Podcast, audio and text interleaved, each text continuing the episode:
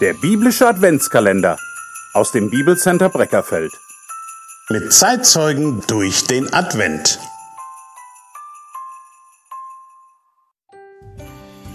»23. Dezember. Mit Zeitzeugen durch den Advent. Und da war auch Hannah, eine Prophetin, die Tochter Phanuels aus dem Stamm Assa, die war hoch betagt. Lukas 2, Vers 36. Die Prophetin Hannah. Der Ort, an dem wir diese interessante Frau treffen, ist der Tempel. Wir reden nicht von Samuels Hannah, denn diese lebte tausend Jahre zuvor.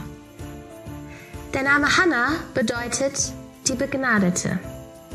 Die Hannah aus Lukas 2, Vers 36 kam aus dem Haus Phanuels, war sieben Jahre verheiratet, so nimmt man an, und ihr Alter betrug circa 84 Jahre. Wir wollen wissen, was diese alte Frau so interessant in dem ganzen Weihnachtsgeschehen macht.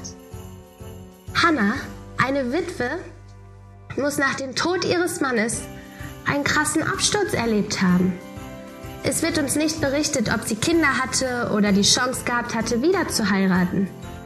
Aber sie war unverkennbar auf sich selbst gestellt.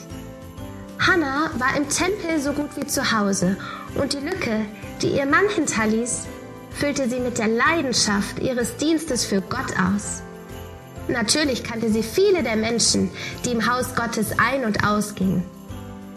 Als Witwe hatte sie zunächst keine besondere Bedeutung, aber im Tempel hatte sie eine gewisse Unabhängigkeit. Sie sah den alten Simeon mit einem Kind auf dem Arm und das, was er sagte, traf sie mitten ins Herz.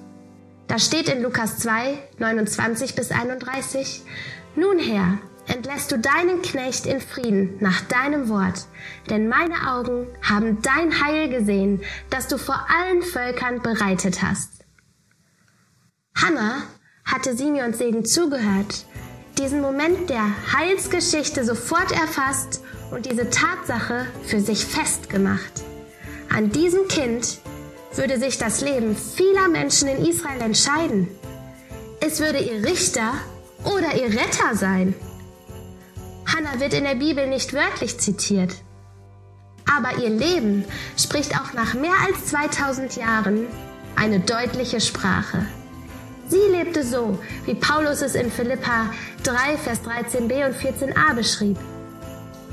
Ich vergesse, was da hinten ist und strecke mich aus nach dem, was vor mir liegt und jage auf das Ziel zu.